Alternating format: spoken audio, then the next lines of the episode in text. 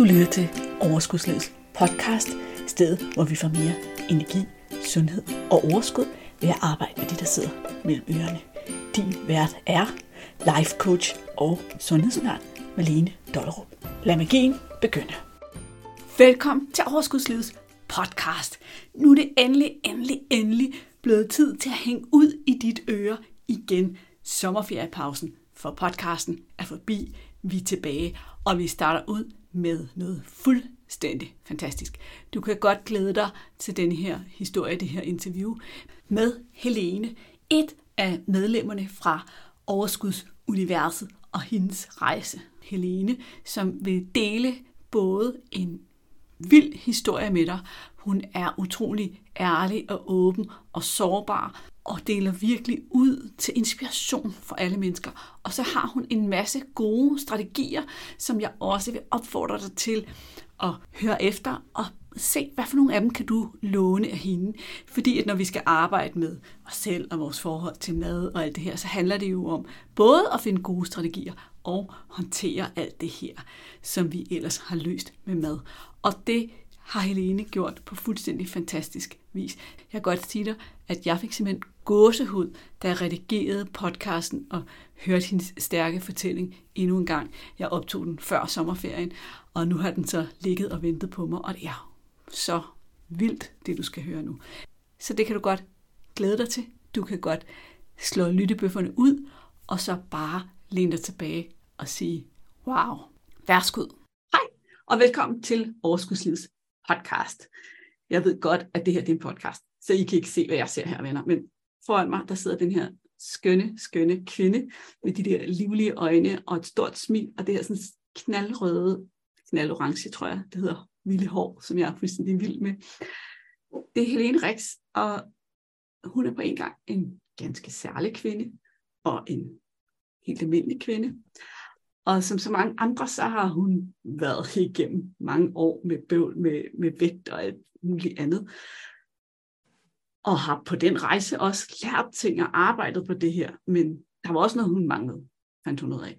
Så derfor så valgte hun her i starten af året at melde sig ind i Overskudsuniverset, den her klub, hvor vi arbejder med alt det mentale omkring mad og vægt, øh, for at skabe nogle holdbare resultater. Og for et par dage siden, så talte jeg med Helene.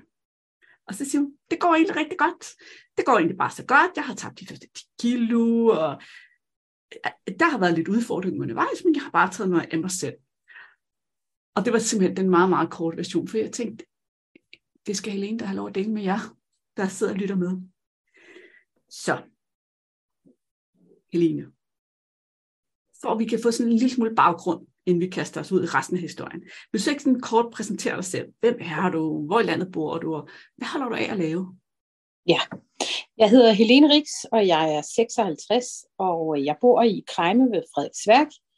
Og jeg er førtidspensionist efter en del år med psykisk sygdom, øh, som egentlig startede som stress, og så gik over i at blive rigtig, rigtig dårlig. Jeg har haft en del år med rigtig meget medicin, og har egentlig slåsset med vægten, siden jeg var helt ung. Øhm, jeg har fået en gastric bypass for ja, mange år siden i 12, og øhm, har egentlig brugt mad til at løse alle mine problemer med, især mens jeg var syg. Øh, hver gang, at der... Øh, hvis jeg var glad, så var det, det har så ikke været så meget af, men hvis jeg var glad, så skulle jeg løse det med kage, og hvis jeg var ked af det, skulle jeg løse det med is, og hvis jeg havde problemer, så skulle jeg nok lige under dynen og, og ligge med en pose vingummi. Så øhm, mad har været et problem i mange år, øhm, men det er det pludselig ikke mere. Øh, jeg har prøvet alverdens kurer. Øhm, nu stopper jeg dig lige, så skal vi nok høre. Måske. Ja, ja, ja. Ja. ja, for jeg vil gerne høre også. Øh, øh, ja, det er bare for ikke at løbe til slutningen først. Det er fint, det er fint, det er godt. Styr Fordi, det endelig. Nu har, vi, nu har vi fået sådan lidt, lidt forhistorie, og det, ja. det var rigtig godt. Og så siger du også, vægten har, har altid været, der har været alverdens kurer og sådan noget. Og det, det er måske allerede, det du var ung, så du kan måske sådan starte der. Hvordan så dit forsøg på at kontrollere vægten ud, da du i dine yngre dage, inden alt det ja. her med sygemelding og stress og det hele. Ja, ja, ja. Jo.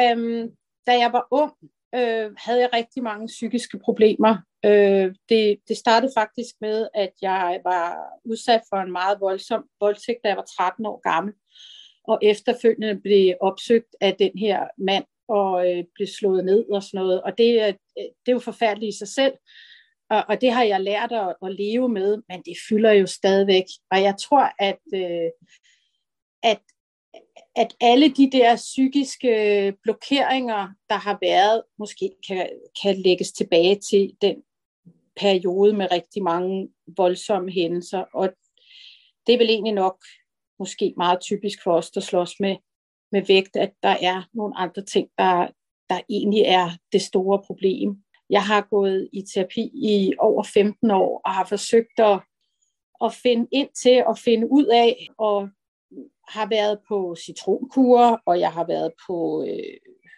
vægtvogternes øh, tyranni. Jeg har øh, gået til vægtløftning.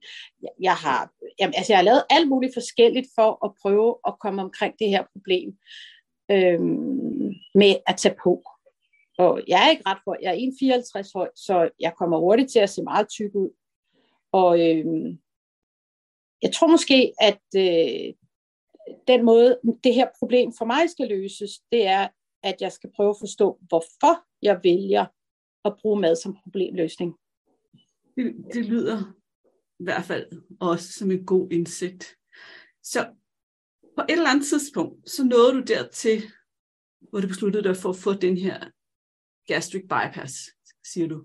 Hvad, hvad var det, der gjorde, at du nåede dertil? Hvordan havde du det på det tidspunkt, hvor du tog den beslutning? Jamen, jeg følte mig meget hæmmet af min vægt. Øh, jeg tror godt, vi kan sige, at jeg vejede 45 kilo mere end godt var. Og, og det, øh, det gav sig udslag i rigtig mange smerter. Øh, og selvfølgelig, at jeg ikke kunne gøre alle de ting, jeg egentlig gerne ville, øh, uden smerte. Jeg, jeg gjorde faktisk, jeg havde øh, en meget fin ridehest dengang, synes jeg, og, øh, og jeg red, og jeg gjorde alt det, de andre gjorde. Jeg gjorde det bare med smerte. Og så tænkte jeg, nej, tænk, hvis nu mit liv kan blive rigtig godt, hvis jeg nu får den her gastric bypass. Men det, der sker, når man taber sig på den måde, det er jo, at hjernen følger jo på ingen måde med. For det er jo et quick fix, og der er ikke nogen quick fixes, når man skal tabe sig. Det er fint nok at bruge gastric bypass som et middel til at nå hen til, hvor man skal. Øh, jeg havde nogle gode år, hvor jeg absolut ingen smerter havde, og jeg brugte størrelse 42 i bukser, og det var jeg rigtig glad for. Men jeg Hvor meget tabte du efter operationen? Jeg tabte øh, i alt 42 kilo. Mm. Så jeg vejede to, lige omkring 72. Mm. Og det var meget passende. Men jeg skulle meget længere ned. Jeg skulle ned og veje øh, 64, for jeg overhovedet kunne komme i øh, øh, hvad skal man sige, at jeg kunne få den her øh, øh, fedtreducerende operation, for at få det løs hud væk. Ikke? Mm, yeah. Og ja, jeg kunne under ingen omstændigheder komme ned under de 72, og det brugte jeg ret lang tid på. Og så var der en, øh, en mand, som jeg trænede hos, han er bokser, han sagde til mig, du kan kun file på din mad. Og det bliver jeg bare så irriteret over, for jeg spiste jo næsten ingenting. Men det, der sker, når man træner, er jo også, at man bliver sulten. Så yeah. Så bliver jeg så psykisk syg, og så har jeg taget mange kiloene på igen, og har masser af smerter. Men jeg kunne ikke kende mig selv, da jeg havde tabt alle de kilo, for det gik alt for stærkt. Jeg kunne heller ikke lide mig selv. Så hvordan, hvordan føles det at rent faktisk at have tabt alle de her kilo og nået så langt, og så alligevel ikke kunne, kunne kende sig selv og lide sig selv? Jamen, det var et mega nederlag. Altså, dels at jeg tog alle kiloene på igen, eller de fleste af dem, men, ja. Men, men det, at øh, staten havde givet mig den her fine operation, som i øvrigt var dyr, og, og jeg var blevet udvalgt, og jeg havde brugt rigtig meget tid inde på sygehuset øh, på Hvidovre på at gå på kursus i, hvordan skal jeg lave det her fantastiske sunde mad, og jamen, jeg synes, jeg havde gjort alt muligt, men altså, det, jeg ikke havde kalkuleret med, det var, at jeg blev psykisk syg det, Men på det tidspunkt, da du gik på kursus i maden, og hvordan skal jeg spise, når jeg har fået den her operation og sådan noget, var der ikke nogen på det tidspunkt, der talte med dig om noget af det mentale? Jo, det var der jo en del af kurset, men, øh, men det hjalp mig ikke. Nej. Altså, øh, det, det hjalp mig ikke, fordi de der problemer, som jeg prøvede at løse med mad, de var jo ikke, de gik jo ikke væk. Mm. Altså, nissen føler jo med. Så selv altså, det, da du var 72, så havde du jo stadig nissen? Det havde jeg. Ja. Og så blev du psykisk syg. Ja. Vil du dele noget om? Ja, det vil jeg gerne. Hvad skete der der? Hvorfor skete det? Altså i virkeligheden så skete det øh, i 2012, kort tid efter, at, øh, eller var det senere? Lige meget. Det skete kort tid efter, at jeg havde fået min øh, gastric bypass, at jeg arbejdede på et bosted for nogle unge øh, autistiske voksne, og jeg elskede mit arbejde. Men der skete så noget på jobbet, som gjorde, at jeg gik dybt rystet hjem og kom ikke på arbejde igen. Så søgte jeg et andet job. Jeg fik et skønt job i, i Roskilde, hvor jeg øh, var nattevagt på en samme slags institution. Og øh, der blev jeg meget traumatiseret af, at der var nogen, der havde mistet deres nøgler, og så kom der nogen ind der om natten, og det kunne jeg høre, og pludselig var lyset slukket, og jeg var skide bange for at være der. Øh, og så søgte jeg et nyt job, og det var så i København på en STU-skole. Det er stadigvæk med autistiske øh, unge mennesker. Og jeg fik så mange tisk. Og der, der, det var simpelthen, der var så meget vold. Og det satte så den stress, der var gået i gang fra mit job et par gange tilbage. Øh, det satte det hele i gang, og øh, det var en øh, nedadgående spiral, som jeg ikke kendte øh, og jeg nåede ikke at stoppe det i tide. Jeg fik jo masser af advarselslamper. Øh, så i virkeligheden var det stress. Det var stress, der startede det. Og manglende opbakning fra min chef, som sagde, jeg forstår ikke, du bliver så stresset. Øh, jeg var blå og gul og var blevet nikket skaller og var blevet bidt i kænden af en afrikansk dreng og fik kørt hele HIV-programmet og øh, Jamen altså, øh, det var bare virkelig Så dårligt. den indre kerne er jo sådan i konstant alert og livsfare, ja. altså i virkeligheden, ikke? Det er jo sådan det der, du er livsfar, ja. du er livsfar, du er livsfar, ja. det er jo det faktisk, Præcis. der tænder. Ja. Amygdala var på totalt overarbejde, og der 1. december, tror jeg det var, 15, der gik jeg hjem fra arbejde, og så sygemeldte jeg mig, og så fandt vi ud af i mindelighed, at nu sagde jeg mit job op. Mm. Og øh, så brugte jeg hele 16 på at være vred og indineret og prøve at komme over det, og hvad ved jeg. Mm. Og så blev der selvfølgelig kørt en sag mod min arbejdsplads, og bla bla. Øh, I december måned 2016, første juledag, der var jeg psykotisk. Og så slanger overalt, og var nødt til at have alt lys tændt i meget, meget lang tid, og så fik jeg bestilt en tid hos en psykiater. Så fik jeg medicin, og så begyndte det lige så langsomt at blive tåleligt at være mig. Og så, øh, så skete det, at jeg fik det rigtig, rigtig dårligt. Så det er i starten af 17, jeg får medicin, og i hvert fald i to år, der er jeg bare en zombie. I 2001, nej, i 2020 sagde min læge, jeg synes, du skal prøve at trappe ud af det der meget tunge medicin, og så sagde jeg til ham, det skal jeg have resten af mit liv, jeg er meget syg. Så sagde han, det tror jeg ikke, du er mere. Og så sagde jeg, at det må da ikke være rigtig klog, jeg er meget syg. Og så gik jeg hjem og tænkte over det, og det tog mig tre måneder at indse, at jeg var måske ikke så syg, som jeg havde været. Fordi jeg havde fået styr på mit stress, fordi jeg ikke gik på arbejde, fordi jeg ikke havde pres, så trappede jeg ud, det brugte jeg hele 2021 på, øh, at trappe ud af det her meget tunge symbalta. Og øh, så tænkte jeg, jeg kan sagtens klare mig uden medicin. Og det er faktisk først i år, at øh, det gik op for mig her i foråret, at øh, jeg havde det faktisk ikke så godt, og jeg var faktisk, jeg lå alt for lavt i stemningsleje, og nu er jeg så lige ved at være stabil i noget andet, ikke zombie-medicin, men noget, bare noget, der tager øh, dybden af det depressive. Fordi jeg har en diagnose, der hedder, at jeg får gentagende depressioner. Mm. Desværre er vi mange kvinder, der lider af det. Ja, der er rigtig mange, der lider ja. af, ja. Og, og det er måske også fint at simpelthen få sat nogle ord på det her i podcasten, at det er meget mere normalt, end ja. måske giver udtryk for, og at forhåbentlig er der ikke nogen, der skal leve på deres zombie-medicin resten af livet, som du kalder det. Men der findes også medicin, der kan hjælpe en ja, ja, ja. på et, et niveau, hvor det føles ja. mere som at være i live. Ikke? Ja. ja, altså der er jo to slags, og det ene, det får jo alle synapserne til at mangle at komme i nærheden af hinanden, og det vil sige, at man kan ikke mærke hverken sult eller mæthed. Mm. Øh, det kan man altså godt på det her citalopram, som jeg tager nu, som er øh, en, en komponent antidepressiv. Og, og det skal jeg have resten af mit liv, det har jeg besluttet, at, at det tager det tager dybden. Min læge er bekymret for, at det også tager højden, men det føler jeg ikke. Så, så det må vel være mig, der bestemmer det. Og gudskelov, vi har den mulighed, at, at man kan tage noget antidepressivt. Det lyder også som om du på en eller anden måde er landet i, at, at det er en normal del af dit liv, at du nogle dage har kontakt med de mørkere sider ja. af at være ja. live. Men der er også plads til de lysere og ja. lyse øjeblikke. Ja. Og det kan man også høre på din stemme gang, når du fortæller. Du kan både fortælle, det her er svært, og så, men lige nu har ja. jeg det godt. Altså det synes ja. jeg er så fint. Ja. Altså jeg vil meget gerne være ambassadør for, at det ikke må være et tabu at have det dårligt. Ja. Og øhm, jeg, øh, jeg gør alt, hvad jeg kan for, når jeg sidder til de der sammenkomster, hvor man er masser af mennesker, og folk spørger, Nå, øh, hvad laver du så? Ja, jeg er førtidspensionist, jeg elsker mine høns, og så går jeg op i at dyrke spinat. Mm. Øh, så kommer vi videre.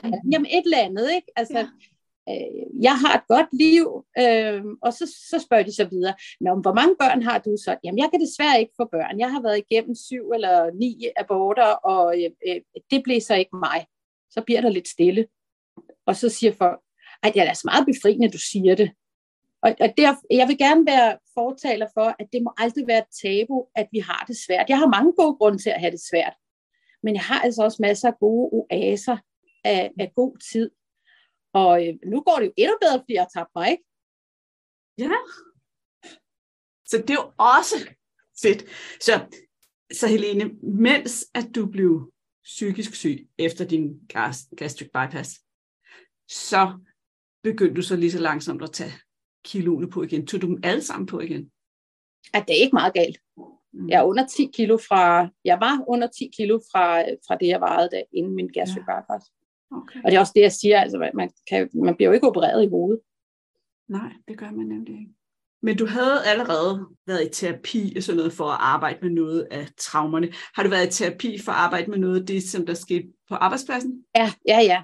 altså, ja. Øh, jeg har jo fået en, en god erstatning, og jeg har fået øh, førtidspension. Øh, jeg, har, jeg har været ja. meget heldig med de mennesker, der har været omkring mig. Jeg har haft en virkelig god psykiater, som... Øh, som, som jeg er dybt taknemmelig for at have mødt. Han havde været udsendt som øh, psykiater i, øh, i krig, og, og der var ligesom ikke rigtig noget, der kunne ryste ham, og han sagde, du skal nok blive rask igen og sådan noget. Det troede jeg jo ikke på, men, men han fik jo ret.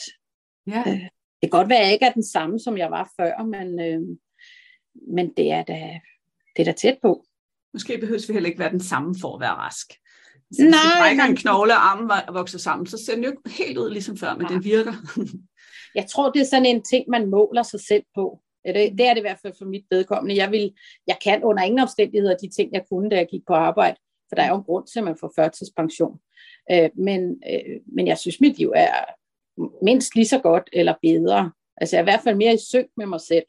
Ja. Det ser også ud, som om du trives i dag. Og du ser også ud, som om du trives bedre, end da jeg mødte dig i vinters. Det er rigtigt. Fordi i vinters, der tog du jo så en beslutning. Ja. Om at, at nu skulle du have næste step, nu skulle du have næste lag. Ja. Nu skulle du med i det her, den her med overskudsuniverset for at arbejde med, med det mentale omkring maden. Ja, altså jeg var så, hvad var det, der trak dig den ja. vej? Altså for det første var det jo din reklame på Facebook, og så blev jeg mm. nysgerrig, fordi jeg kunne huske, at jeg havde set dig før, og så tænkte jeg, hvor har jeg set dig henne? Og det har jeg stadig ikke fundet ud af, men det har måske været på Facebook. Men øh, i virkeligheden så var det bare meget spændende, at du var på vej til at starte det her op, og så, øh, så solgte du jo varen rigtig godt, fordi vi talte jo sammen, mm. og jeg kunne jo mærke, at øh, det var det, jeg skulle. Da jeg så meldte mig ind og begyndte at lave opgaverne, øh, jeg gik til spis på følelser som det første. Og det er så også det, der har fyldt allermest, og det er absolut også det, der har hjulpet mig allermest. At øh, jeg gik til det sådan totalt autistisk med en notesbog, og så så jeg videoerne en gang og nogle gange to gange, og lavede notater og lavede, skrev opgaverne ned i min lille bog, og lavede opgaver. Nogle gange skulle jeg gå fra det og komme tilbage, og nogle gange blev jeg vred og måtte ud og sparke til noget og komme tilbage. Og øh, nogle gange så tog det flere, det tog en hel uge at komme igennem et, en enkelt øh, video og dens opgaver.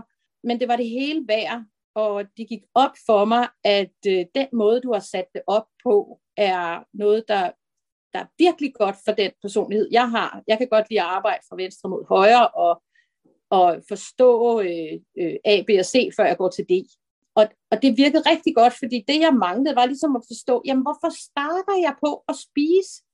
Det kan da godt være, at jeg er sur, eller den eneste, jeg straffer, er mig selv.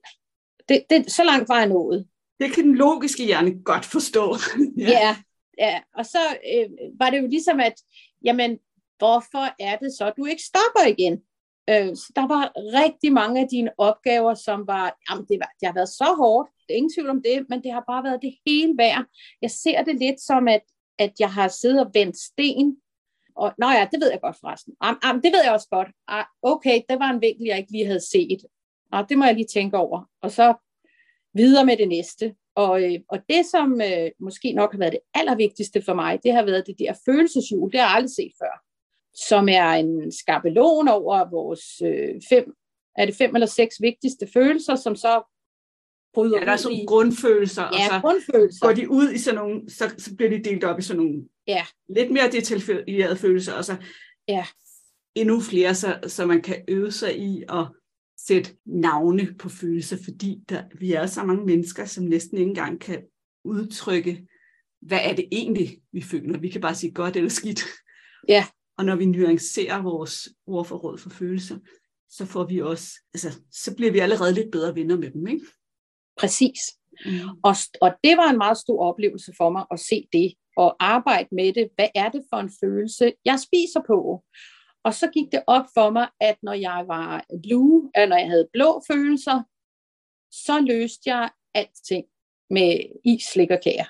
Og blå følelser er jo så i følelseshjulet alle de triste, kedattighed, øh, modløshed, håbløshed, øh, dårlig selvværdsfølelser og altså alt, hvad man kan komme i tanke om. Og det, der så gik op for mig, det var, at hvis jeg lige spurgte mig selv, hvad er det for en følelse, du har lige nu?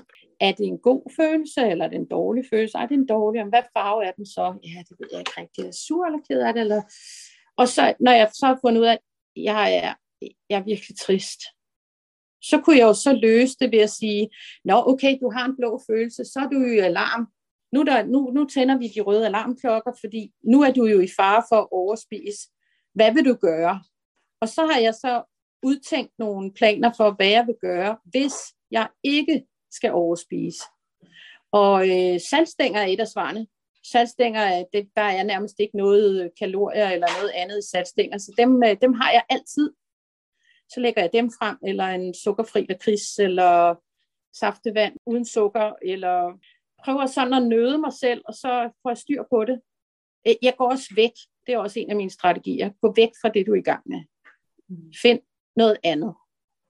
Så jeg har altid gang i mindst tre projekter, fordi hvis jeg nu bliver ked af det, mens jeg gør et eller andet, fordi det minder mig om, eller jeg ved ikke, jeg kan ikke lige komme med et eksempel, men hvis det, bliver, hvis det gør mig ked af det, jamen, så må jeg finde på noget andet, og det er altid godt med ukrudt og en lydbog. Og når jeg har lydbog i ørerne, så kan jeg ikke, så kan jeg ikke tænke, så kan jeg ikke problemløse, så kan jeg ikke øh, bla bla bla og monkey mind, og jeg er da også et dårligt menneske. Så på den måde har jeg detekteret, hvad det var, øh, det handlede om for mig. Og det er de blå følelser. Ja. Og det har gjort hele forskellen. Så hver gang jeg har tænkt, Nå, det må jeg lige løse med is. Øh, så, nej, det skal du ikke. Hvad vil du så gøre? Måske skulle jeg sætte dig ned og løse problemet, eller sige, at det, det løser jeg på torsdag, eller øh, det skal måske slet ikke løses. Det er slet ikke noget med mig at gøre. Øh, der er også øh, i en af dine opgaver, hvor man ser, at man tanker jo bare tanker, at øh, tanker, de skal, jeg skal ikke operere med alle tanker, de kan bare flyde hen over himlen, og så, nå, det var det. Jeg behøver ikke at forholde mig til alt, hvad jeg tænker. Ja, hvor er det Eller godt. tro på det. Eller tro på det, ja, for søren. Ja. Og jeg får lyst til at sige, at noget af det, som hele det materiale, som du har arbejdet med, fortroligt med følelser, handler om, det er jo det her med, at når vi begynder at genkende vores følelser og sige hej til dem, og bare det at sige, hvad er det for en følelse, finde ud af, hvad det er, som Helene lige har fortalt jer om. Det gør allerede, at vi har vist følelsen lidt, at vi genkender den og accepterer den, og det opløser den der modstand, vi har på den. Og så kan vi begynde at gøre noget andet. Og så det der med, at du siger, så går jeg ud og lurer og har en lydbog i ørerne, fordi så, så kan jeg ikke gå og ruminere og tænke over alt muligt. Fordi nogle gange så holder vi os selv fast i en følelse ved at gå og blive ved med at tænke over det. Altså tænke over det, der skaber følelsen. Og når vi så ligesom siger, nu gør jeg noget andet, så får mig til at holde op med at tænke. og nu ja. laver jeg gåseøjne, det kan man jo ikke se i en podcast. Jamen så kan følelsen også bare få lov at sejle videre, ligesom tankerne kan få lov at sejle videre, som du siger. Det synes jeg simpelthen er så fint. Du har talt om de, de blå følelser, de negative følelser. Der er jo også sådan en halvdel med positive følelser. Ja. Og du fortalte her i indledningen, at i hvert fald før i tiden, der skulle du også spise på dem. Ja. Gør du stadig det, eller er, er det noget, du har lagt fra dig, eller hvad sker der så, når du er over i den anden halvdel af følelseshjulet? Ja, men altså, jeg tror i virkeligheden, at, at det er mit kæmpe arbejde, fordi det har det virkelig været at arbejde med, med spis på følelser i dit univers. Mm. Det har gjort, at jeg er blevet meget bevidst, og jeg anerkender, at, at jeg også er vokset op med, når du er ked af det, du får lige en kiks. Ikke? Altså, øh, at, at der er mange ting, jeg er blevet meget, meget mere bevidst om, hvordan vi bliver indoktrineret. Altså, jeg har også arbejdet som pædagog i mange, mange år, hvor når barnet har slået sig, og det bløder, og vi ringer efter forældrene, så stopper vi lige en is i munden på den. Altså, hvordan skal man forbinde andet end smerte og sukker. Mm, ja. øh, og, og det skal og det er jo man koblinger, være... vi får lavet for barndommen. Ja, det ja, ja. Pointe, ja. Altså det, det er jo også noget, øh, men lige så snart man tager det op og kigger på det og siger, øh, når det ser sådan ud, anerkender, at når det er altså en fejl 40, den skal vi lige lave om. Hvordan kan vi lave den om? Øh, lave nogle andre strategier.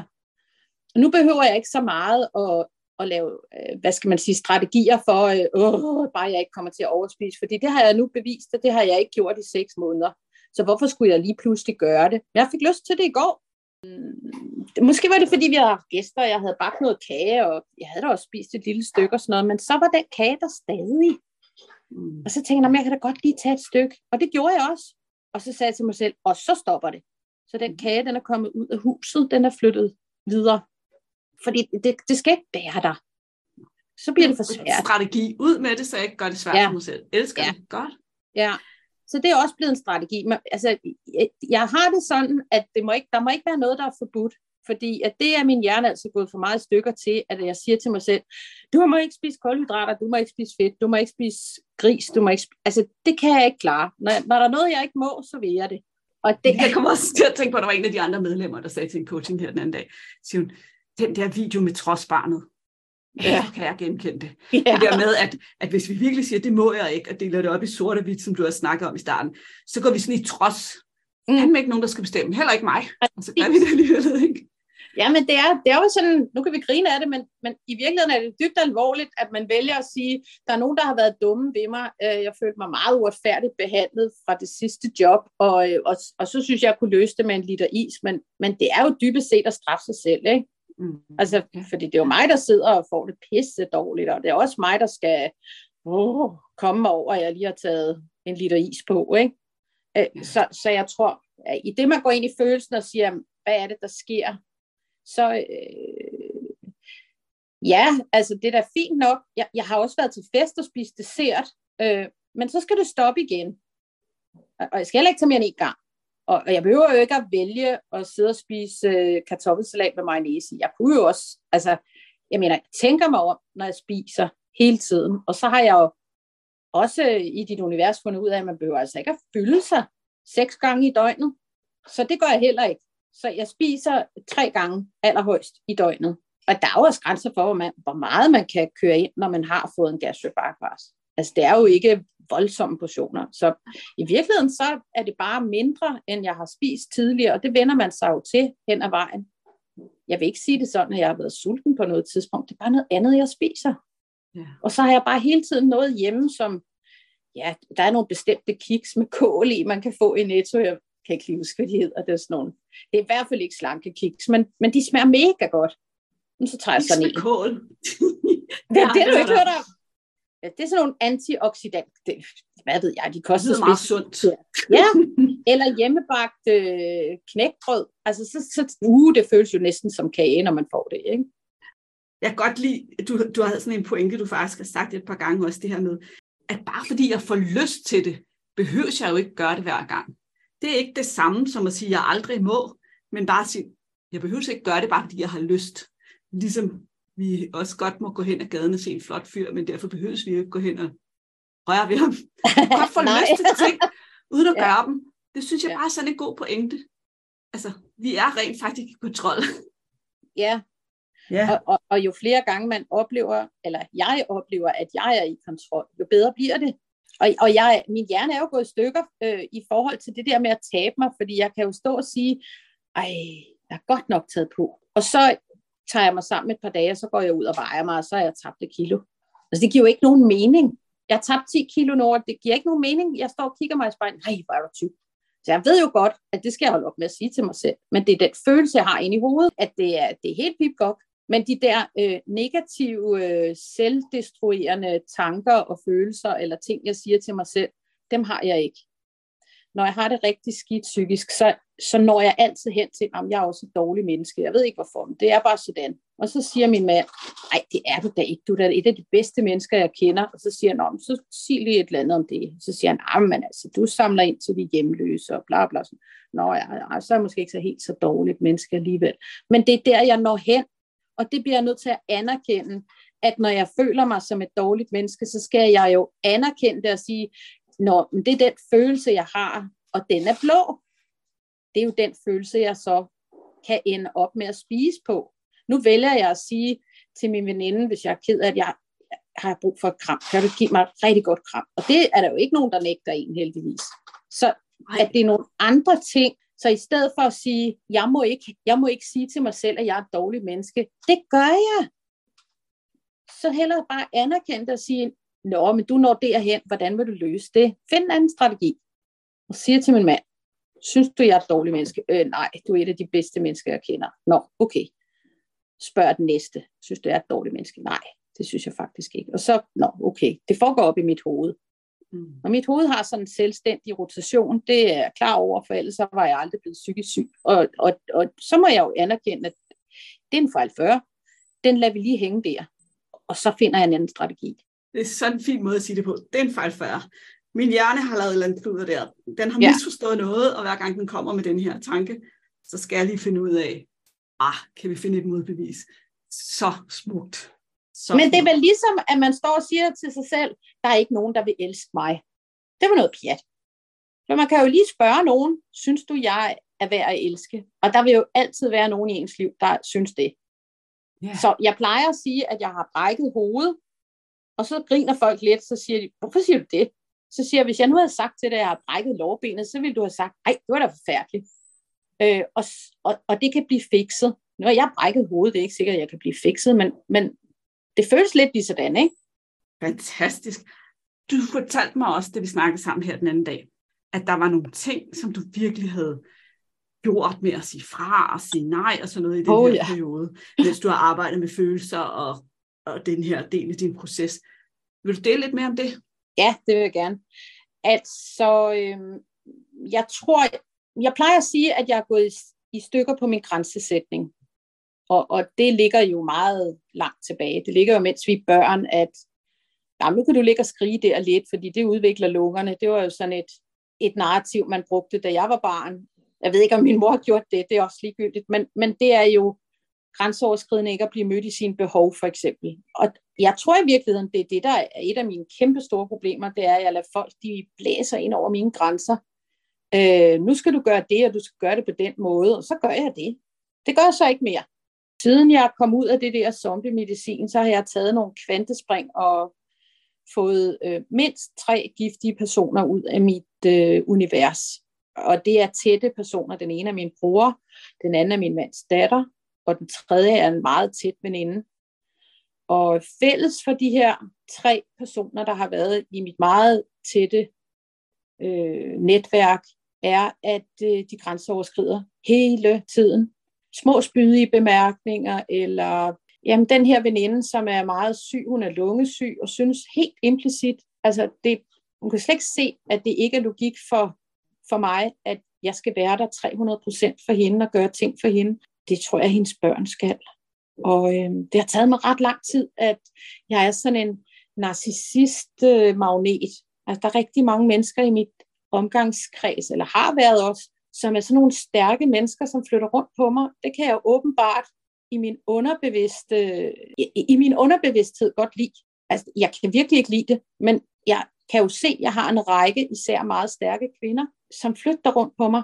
Og, og det, nu siger jeg bare men det nej. giver vel også mening, når du har svært ved at sætte grænser, så dem, som godt kan lide at udnytte det, de bliver ja. jo så tiltrukket, fordi der er jo ikke noget ved at komme hen til en, der er super god til at sætte grænser, hvis man selv godt ligesom kan lide at Nej, men, men det er faktisk, øh, det tror jeg faktisk, at øh, rigtig mange kvinder slås med. Jeg tror absolut ikke, jeg er alene om det, at nogle mennesker får både sagt nogle ting, men også gjort nogle ting, eller jamen, der er jo konsekvenser også ved ikke at gøre nogle ting. Øh, nu gider jeg bare ikke at have det mere. Stop med det. Øh, og så har jeg bare Sådan. sagt nej, nej, nej, nej, nej. Og en af konsekvenserne har så været, fordi jeg ikke øh, magtede at møde min bror, at jeg ikke øh, deltog i min mors øh, 80-års fødselsdag, og det har jo været meget, meget hårdt. Jeg har været udsat for pres og manipulation, og øh, ej, du kan ikke være det bekendt, øh, og den ryger jo lige ned i, jeg er et dårligt menneske. Øh, så jeg har måttet bygge mig selv op, indtil jeg fik øh, råbt meget højt, at nu skal I stoppe med at presse mig, ellers bliver jeg syg igen. Så bliver der helt stille, og presset stoppet.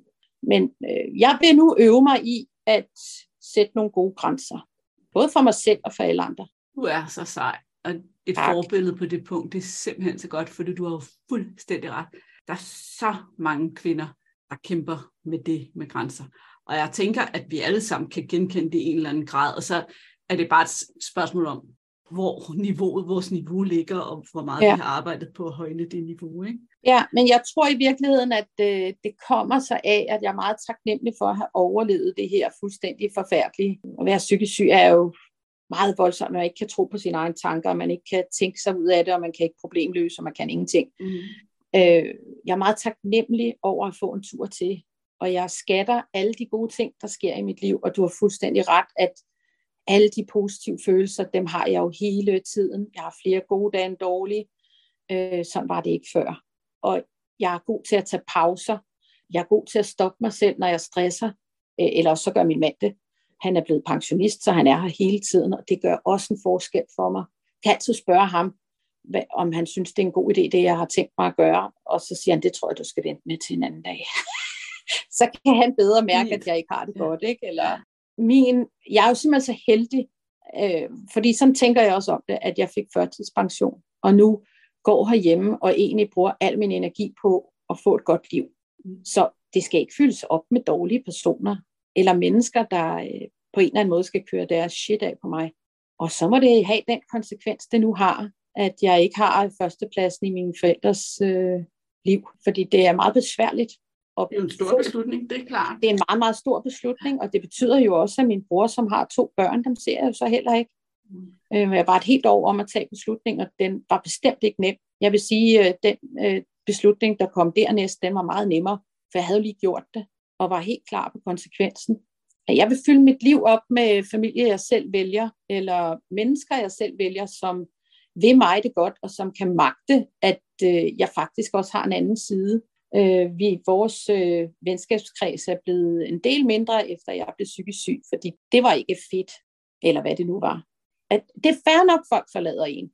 Og så kan man jo glæde sig over, at der kommer nogle nye ind, som kun kender den, jeg er nu. Øh, det er som det er. Jeg synes, det er rigtig fint. Og hele det overordnede billede, som du også har givet af dig selv, det er jo det her med, at du har været på sådan en lang rejse for, for at stå op for dig selv og for at tage ansvar for din livskvalitet, og i virkeligheden er det jo også det, det handler om, at når vi begynder at vende os til, til at tage ansvar, så ruller tingene efter. Ja. Jeg synes, vi skal huske også at sige, fordi du fortalte sådan lidt din storyline, og så dykkede jeg ned i her i vinter, så ja. du så valgte at tage med i Overskudsuniverset. Men, men en af de ting, du, som også imponerede mig ekstremt meget, det var, at du så egentlig opdagede, jamen, den der, de der følelser, de negative depressionen, den, den bider mig stadigvæk lidt. Så på trods af, at det var vinter, og du var gået i gang med dit vægttab, og fik en depression, eller det fik, men, men den voksede. Jeg var depressiv, eller, ja. ja. Du blev depressiv. Så fik du handlet på det, uden at vende tilbage til det gamle mønster med at overspise. Det ja. er jo også virkelig imponerende. Hvad gjorde du i stedet for at overspise? En ting, som er en af de strategier, øh, ligesom satstænger at gå væk fra situationen, så har jeg også en strategi med, at, at jeg lige skulle undersøge, om jeg var sulten. Så må man jo sidde og vente på, at man lige finder ud af det, fordi det er jo mange af os, der, øh, der har et problem med mæthedsfølelse og sult. De skal godt spise på forhånd, fordi at det er altså ikke så fedt at blive sulten om halvanden time. Øh, den går ikke mere. Og så, øh, jeg brugte i hvert fald to-tre måneder på at mærke efter, når jeg ligesom havde rejst mig og skulle hente et eller andet i køleskabet. Er du sulten? Det ved jeg faktisk ikke. Nå, men så venter du lige et kvarter. Så det er jo også en strategi. Så jeg satte mig ned og tænkte, øh, nå, hvis ikke det er sult, hvad er det så? Hvad er det for en følelse? Og så er vi tilbage i alt det, jeg har fortalt. Så det er strategi. Du simpelthen, jeg, jeg har simpelthen følt det som, at jeg har været nødt til ryste posen og finde en anden måde at gøre det på, fordi det, jeg gjorde, det virkede altså ikke særlig godt. Og det er jo lige meget, om man er depressiv eller ej. Hvis man føler sult, så må man lige finde ud af det. Eller det, sådan har det været for mig, at jeg må lige finde ud af, er du rent faktisk sulten, eller skal du bare snakke? Og så var der en klog kvinde, øh, det er så dig, der sagde til mig, at det der med at snakke, det er altså ikke særlig godt. Øh, du skal i hvert fald være meget bevidst om, hvor mange kalorier du kaster i hovedet, når du snakker. Du har faktisk ikke brug for at snakke. Nå, okay, den var ny. Så den har jeg også måttet lige gentænke, at det der med, at jeg behøver jo ikke at spise seks gange i døgnet. Og når man har fået en gastric bypass, så har man jo som en, øh, øh, sådan en ting, man får med sig der, så har man jo dumping med, som øh, føles gudsjammerligt forfærdeligt i kroppen. Og det vil man mm. egentlig gerne undgå. Og det har jeg faktisk ikke haft siden nytår. Det vil sige, at jeg jo også har fået styr på det der med forbrænding at du kan køre sukkerforbrænding, og så kan du køre fedtforbrænding. Hvis du spiser seks gange i døgnet, så når du aldrig at komme til fedtforbrænding, så kører du kun sukkerforbrænding. Og, mm. og det der med at spise seks gange i løbet af dagen, så, så kan det godt være, at dit blodsukker ligger sådan her, men, men du når jo aldrig at forbrænde alt det, du spiser. Det er det, der har gjort, at jeg har tabt mig, fordi det er nyt. Jeg er altid sådan, ej, altså lige være på den sikre side, så spiser lige en knækbrød, eller ej, så har jeg da også lige, ej, jeg kan lige, altså det går ikke. Stop. Som ja, mad som jeg siger, kommet... en af de der videoer inde i Overskudsuniverset, det, der, ja. det er det der med, at vi egentlig kører sådan et princip, hvor vi putter på lager, inden lageret er tømt, og så putter vi på lager, inden lageret er tømt. Ja. Og så er det nemlig, vi når aldrig at forbrænde fedtet, for lageret bliver aldrig Nej. tømt. Vi lægger bare noget nyt på lager. Ja, men, men det er jo, øh, altså det er jo en, øh, det er jo en fejl, det der med, altså det er jo en gammel fejl fra nullerne, det der med, at man skal spise seks gange i døgnet, og så, så er det godt. Altså, det skal vi så ikke. Og det var nyt for mig. Jeg vil hellere sørge for, at mit blodsukker var rigtig øh, glat kørende, hvis man kan sige sådan. Øh, og så, så det er det der med at spise på forskud, og, og det gør jeg ikke. Jeg spiser simpelthen ikke, hvis ikke jeg er sulten. Fordi det er nået til nu, at øh, hvis ikke man er sulten, så må man finde på noget andet. Yes, det kan jeg jo kun være enig i. Altså, ja. Det er jo så ja. smukt, det du siger. Så, og jeg tænker også, at du allerede har sagt tusind ting, som bare kan inspirere lytterne til at starte med at gå på undersøgelse i deres ja. egne øh, mønstre og vaner omkring mad og sådan noget. Nu er det gået næsten et halvt år, og du har tabt ja. de første 10 kilo, og du har ikke overspist i næsten 6 måneder, og det er simpelthen så fantastisk. Og jeg er kommet under 100. Og du er kommet under 100. Ja. Yeah. Yeah. Det er også en af de ting, som ja. sådan, uh, det, det er også godt for rigtig mange. Der er sådan en magisk grænse der, ikke? Og hvad så? Vil du dele, hvor meget du ja. Mange, altså, øh, hvad du forestiller dig, der så skal ske nu? Jeg, øh, I stedet for at sige, at øh, når jeg skal tabe 334 kilo, så øh, taber, jeg, taber jeg 5 kilo gange. Så nu er jeg jo på 99,5, tror jeg. Så vil jeg gerne ned på 94,9, ikke? Så, mm. så, så kommet lidt længere. Og det er den metode, jeg vil bruge, i stedet for at sige til mig selv, at ej, det er godt nok op ad bakken. Jeg tror bare, jeg vil fortsætte med det, jeg gør nu fordi jeg har jo åbenbart så meget fedt på lager. Øh, jeg har så meget fedt på lager, at jeg kan mhm. fedt forbrænde. Ikke? Jeg er ikke kommet ret meget i gang med det der med motion, fordi jeg har simpelthen så mange smerter i mine fødder. Det er det nemmere så, når du øh, altså ved ja, du af erfaring, at ja. når vægten så ryger nedad, så bliver smerterne så bliver mindre. mindre. Ja. ja, så det kan egentlig godt vente. Det, det venter lige lidt, så det kosten, jeg arbejder med nu, det er vel lidt ligesom, at øh, en ting er gangen, ikke? Og så øh, så vil jeg egentlig gerne ned og, og veje 89 som det første mål. 89,9, så under 90. Og så øh, vil jeg håbe, jeg når dertil, inden jeg skal til Australien den 10. januar. Hvis jeg ikke når der til, så når jeg det, mens jeg er i Australien. Øh, fordi jeg skal jo på working holiday, så jeg skal lave noget. Og øh, egentlig er det ikke så vigtigt, hvornår eller hvor meget. Det mest vigtige for mig, det er hvordan. Selvkærlig måde at tabe mig på. Ingen hadske kommentarer. Ikke noget nedgørende, hverken fra andre eller fra mig selv. Jeg gør præcis, som jeg vil, og lige nu, der vil jeg tabe mig lige så langsomt. I stedet for at tabe mig hurtigt og se mål, så taber jeg mig rigtig langsomt. Altså, vi taler om 200 gram ad gangen. Og, og det kan for nogen jo også være pisse irriterende. Men for mig, så synes jeg bare, altså 10 kilo er jo 20 pakker margarine. Det kan man godt se for sig, at hvis man skulle løfte det med sig, det er meget. Og det er jo dobbelt så meget, når jeg har tabt 20 kilo. Øh, om jeg gør det i år eller til næste år, egentlig ret meget lige meget. Nu har jeg fundet metoden. Så jeg gør det bare ganske langsomt. Og det, jeg sagde til dig, da vi snakkede sammen, at jeg synes jo, du er en stjernestudent, fordi at, at du, har, du tager jo tingene til dig, og, og så også knyttet sammen med det, du sagde der, dengang du tabte dig så hurtigt efter operationen, du kunne slet ikke kende dig selv. Og det, der sker, ja. når vi gør det langsomt og tager en ting ad gangen, det er, at vi kan følge med mentalt, mm. men også, at det, vi arbejder på, det kan nå at lande. Ja. ja. Fordi det er jo det der med, hvis det går hurtigt, så prøver vi at gå i gang med at motionere og skære ned på alt maden og gøre alting ja. på en gang, og det når bare ikke at lande. Nej. Jeg skal lige huske at sige, at jeg jo faktisk har øh, lav stofskifte som en autoimmun sygdom, og det øh, i sig selv er jo mega svært, når man skal tabe sig. Mm. Så det, at jeg gør det faktisk, øh, der er jo rigtig mange kvinder, der måske slet ikke engang ved, de har lavt stofskifte, men man har hele tiden godt vidst, at det vil, vil blive mega svært. Så, så bare det at tabe 200 gram, det er jo, altså en, det er jo næsten en pakke smør, ikke? Jeg tror virkelig, man skal, man skal glæde sig over, eller jeg, jeg vil i hvert fald glæde mig over mine små succeser. Jeg tænker også, hvis man hver gang, man har tabt 200 gram, står og kigger på en pakke smør, så tænker det er alligevel den, der lige er kommet væk fra mig. Tak. Ja, præcis. Så bliver der pludselig meget positivt frem ja. for, ja, men øh, det går ikke hurtigt nok. Ja. ellers, altså i virkeligheden, så skal man tælle det i, i uh, pakker kærgården frem for i uh, margarine. Altså der går to kærgården til en margarine, ikke? Ja. Så bliver det meget. Det er det. Men det er vigtigt at tælle succeserne. I hvert fald for mig. Og så har jeg et hæppekor. Men det her med at tælle succeserne og kigge, yes, nu gjorde det godt, ja, nu gjorde det godt, ej, nu gik det den her vej. Det er jo også, når vi snakker følelser, med til at skabe positive følelser, med til at skabe mm. motivation. Du rytter ja. ud i den negative selvsnak og begynder at, at fejre de gode ting, og så skaber vi flere gode følelser, og så får vi lyst til ja. at fortsætte. I Jamen, det er også for, når vi står der meget, og slår os selv ud i hovedet, ikke? så vi ikke lyst til at... Men, men det er også meget vigtigt, altså det er meget vigtigt for mig at pointere det der med, at der er ikke noget, der er forbudt for mig. Jeg kan godt spise smør på bollen, og jeg spiser også en bolle, og spiser også ost. Øh, fordi at jeg har prøvet det der med, at øh, pludselig så, at, øh, men hvad må du egentlig spise? Jamen til sidst så sidder man, det er meget nemmere at spise chokolade, fordi jeg må jo ikke spise en skid. Og i øvrigt... der er jeg faktisk også været. ja. Jeg ikke spise noget, så kan du godt bare spise chokolade.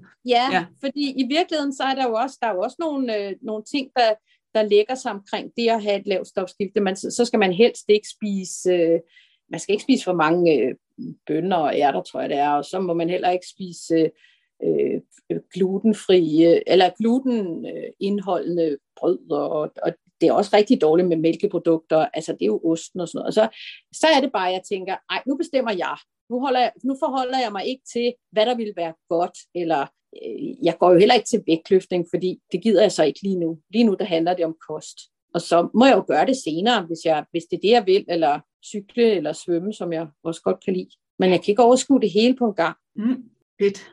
Vi skal til at få rundet af, ja. selvom jeg kunne sagtens snakke med dig endnu længere I lige måde, det er så og hyggeligt. først vil jeg bare sige tak for al din guldkorn. Hvis du skulle måske prøve at beskrive, hvem du ville anbefale sådan en medlemskab af Overskudsuniverset til. Har du mod på det? Ja, sådan beskriv en person. Ja, altså hvad for en type vil have glæde af at komme der ind, mener jeg egentlig. Ja, altså jeg, jeg tror næsten, jeg vil sige, at hvis man har vægtproblemer, altså man kan jo også være tyndfed og ikke øh, få de rigtige næringsstoffer og ikke kan finde ud af at, at komme forbi det der med, at øh, jeg kun et godt menneske, hvis jeg er slank. Øh, så det er meget svært at sige, hvem der ikke kunne have benefit af at gå i Sundhedsuniverset, fordi om ikke andet, så kan man øh, jo lære rigtig meget om sig selv øh, og sine selvværdsfølelser, og det er jo det, der står foran alt andet. Altså, du kan være nok så slank, og så have det så skide dårligt med dig selv. Og det kan også være, at man bare skal tabe sig 5 kilo, men har lige brug for at snakke med nogle andre, der, øh, der har samme problem. Det kan også være, at man som mig øh, har brug for at tabe temmelig mange kilo, og har brug for at snakke med nogle andre. Jeg kan huske, da jeg øh, meldte mig ind, så lavede jeg sådan en velkomsthilsen til dem, der var der i forvejen, at øh, jeg var sådan og sådan, og havde brækket hovedet og alt det her. Og så var der jo flere, der skrev, ej, du beskriver næsten min situation. Og det var, det var også dejligt for mig at vide, at jeg er vist kommet det rigtige sted hen. Og hvis altså vis mig en overvægtig, der, øh, vis mig en overvægtig kvinde, nu taler vi om damer, ikke? Øh, vis mig en overvægtig kvinde, der ikke spiser på følelser. Jeg tror ikke, der er så mange. Jeg har ikke fundet dem endnu i hvert fald. Men jeg vil i hvert fald anbefale, at, at hvis man har det problem, så gå direkte til spis på følelser. Nu fik jeg um, depression her i foråret, så jeg, jeg har ikke nået så meget videre i universet, ud over øh, øh, nogle ganske få. Jeg er jo ikke gået lige så hårdt til værk som med, med spis på følelser, fordi det har simpelthen gjort kæmpe forskel for mig. Men det er jo også bygget op. Der ligger jo sådan forskellige elementer ja. i sådan den her en gang for alle metode, som jeg kalder det. Og det vil jo typisk være en eller to af de elementer, vi har mest brug for. Så selvom vi henter noget fra de andre, så vil mm. det, altså for dig var det følelser. Og så var der jo også måske noget af det der med kroppen med, hvor mange gange skal jeg spise, hvornår jeg sulten, ja. og sådan noget, ja. som ligger i det andet element, som du også har, har nævnt ja. flere gange i dag. Det har været dem, som du har haft mest brug for. Og det er jo fint nok. Og så men kan det er jo gå så lidt fedt, lettere hen over det andet, lige samle det op, vi har brug for. Ja, ikke? men, der er jo, man kan jo shoppe rundt. Øh, ja. man, man, behøver, man behøver jo måske ikke at, at gøre det så minutiøst, som jeg har gjort det, men, men det har været vigtigt for mig. Jeg har da også været rundt og se alle de andre masterclasses og set, nå, så er der set, jamen, det skal jeg også se. Og, ja. Mm. Så hvis vi skal rundt af for dag, er der et eller andet, som jeg ikke har spurgt dig om, som du synes, jeg skulle have spurgt dig om, eller som du gerne vil have lov at fortælle? Hmm. Nej, det tror jeg faktisk ikke. Du kender mig faktisk ret godt nu. Øh, det synes jeg også, jeg gør, og jeg tænker også faktisk, at lytterne gør, fordi du har været meget åben og meget ærlig. Ja. Tusind, tusind, tusind tak for det, Helene. Det er Velbekomme. Tak for din inspiration. Og det er dejligt, når nogen beslutter sig for at blive til en succeshistorie, og så bare gør det. Tak. Hvis jeg kan inspirere nogen, så vil det være en stor glæde for mig. Det er jeg helt, helt, helt sikker på, at du allerede har. Tak. Helt afrundingsvis, så vil jeg sige til dig, hvis du allerede er medlem af Overskudsuniverset, så kan du nede i episodenoterne finde et par direkte links til ind i medlemsportalen, hvor du kan finde nogle af de redskaber, som Helene nævner undervejs. Og hvis du ikke er medlem, så vil jeg invitere dig til at komme og kigge ind og kigge forbi og være med og få redskaberne. Og det finder du også links til i episodenoterne. Dørene til Overskudsuniverset åbner på fredag 18. september. Så hvis du hører det her allerede i dag, onsdag, så skriv dig på maillisten, hvis du ikke allerede er det, og ellers så bare hold øje med indbakken, så skal du nok få besked. Det var det, jeg ville sige for i dag. Det var skønt at være tilbage. Jeg glæder mig allerede til næste gang. Hej hej. Hey, inden du løber, glem ikke at abonnere på podcasten, så du ikke går glip af en eneste episode. Og skulle du have fingre i den gratis videotræningsserie Vægtab med din hjerne, så smut ind på overskudslid.dk videoserie, så lander den første video i din indbakke i dag.